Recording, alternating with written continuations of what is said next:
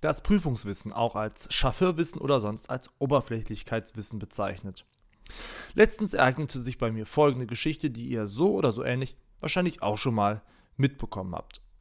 Ich saß in einer Prüfung und fühlte mich gut vorbereitet. Ich hatte auch eine ganze Menge gelernt, doch dann in der Klausur kamen mir einige Aufgaben gar nicht mehr so vertraut vor.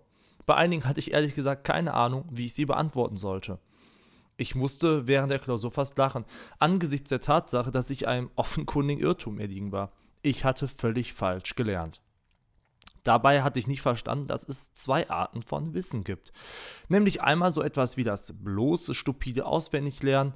Ja, wir könnten es auch als Prüfungswissen bezeichnen. Und dann das wahre Wissen, das tiefgreifend und durch viel Lese- und Nachdenkarbeit mühsam angeeignet wird.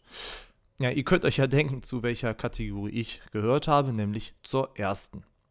Wir sollten also immer schauen, welches Wissen wir wirklich haben. Haben wir nur auswendig gelernt oder haben wir tatsächlich verstanden, um was es geht?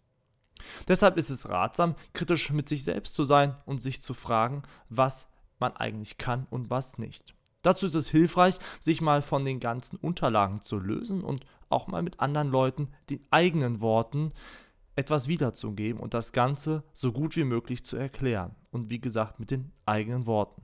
Wie heißt es so schön? Es ist nicht schlimm, nicht alles zu wissen, solange man weiß, dass man einige Dinge nicht weiß. Aber genug der Rumpfphilosophiererei.